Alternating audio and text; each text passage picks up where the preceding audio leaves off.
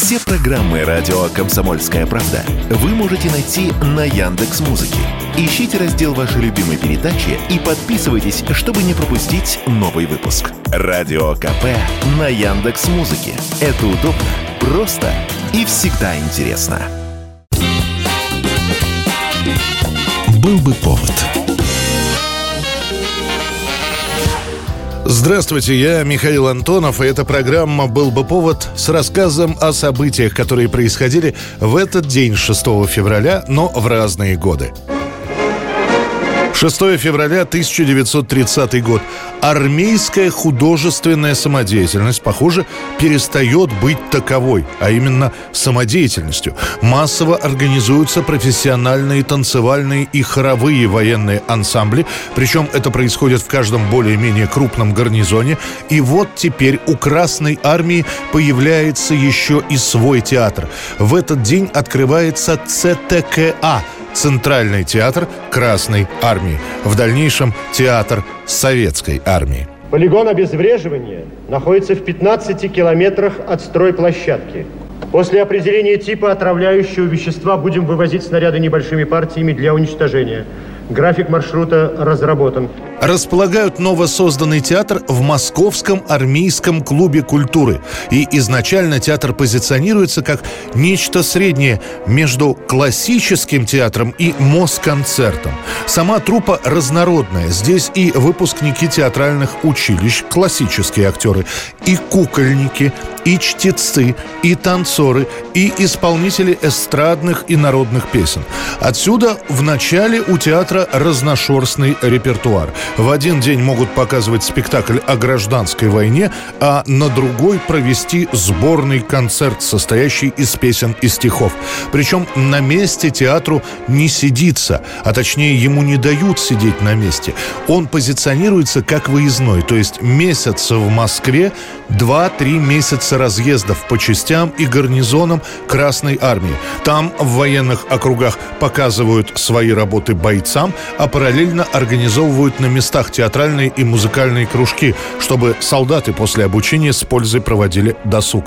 И лишь перед самой войной в 1940 году, то есть спустя 10 лет после основания, театр Красной Армии получит свое собственное здание со сценой, которая считается самой крупной в Европе.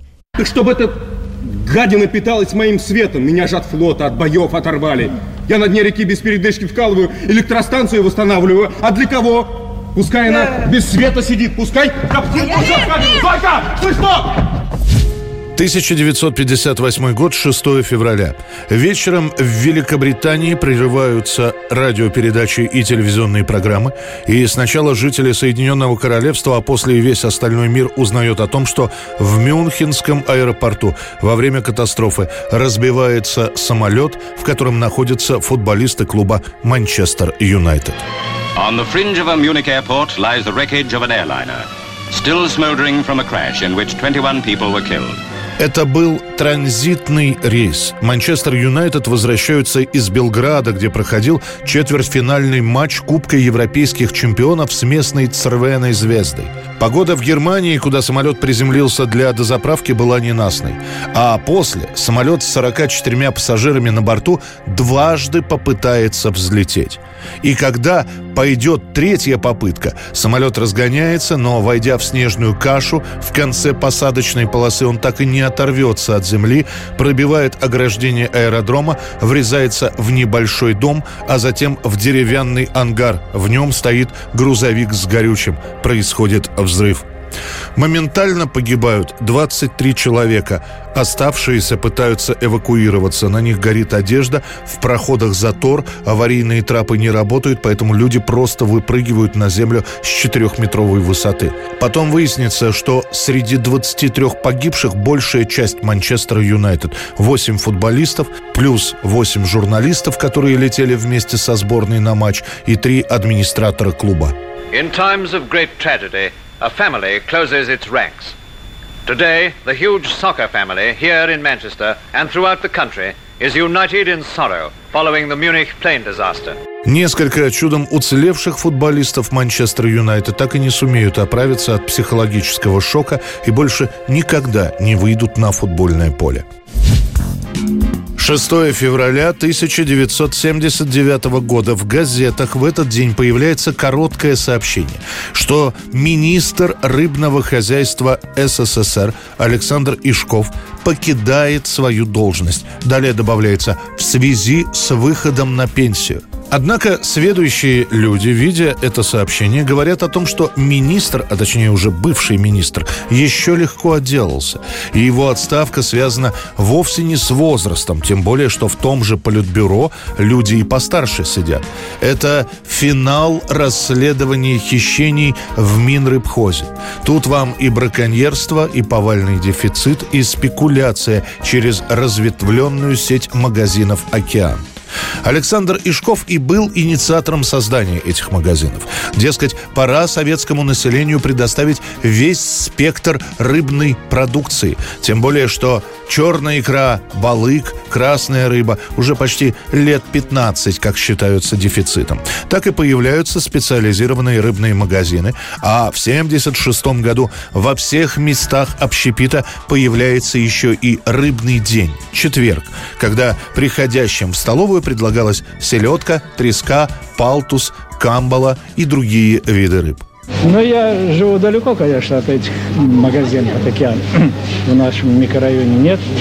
И я ну, раз приезжаю сюда. Ну, раньше работал здесь, неподалеку. И часто ну, нравился этот магазин. Хороший магазин. Однако за всей этой благостной картиной скрываются миллионные хищения. Икры в магазинах что красный, что черный, больше не становится. Народ довольствуется дешевым ментаем, мойвой, иваси и ледяной. Зато появились кальмары, которые по большей части никто не берет. Махинации, которые связаны с рыбой, вяло расследует ОБХС. Однако одна маленькая банка с килькой неожиданно превратила это расследование в дело всесоюзного масштаба. Как выяснилось, черная икра для контрабанды фасовалась в банке из-под кильки. И каким-то образом одна из таких банок оказалась у пенсионера на столе, который ее открыл и очень удивился. Этой историей заинтересовалась КГБ, которая стала раскручивать весь этот рыбный клубок – сам министр Александр Ишков, будучи другом Брежнева, отделается легким испугом.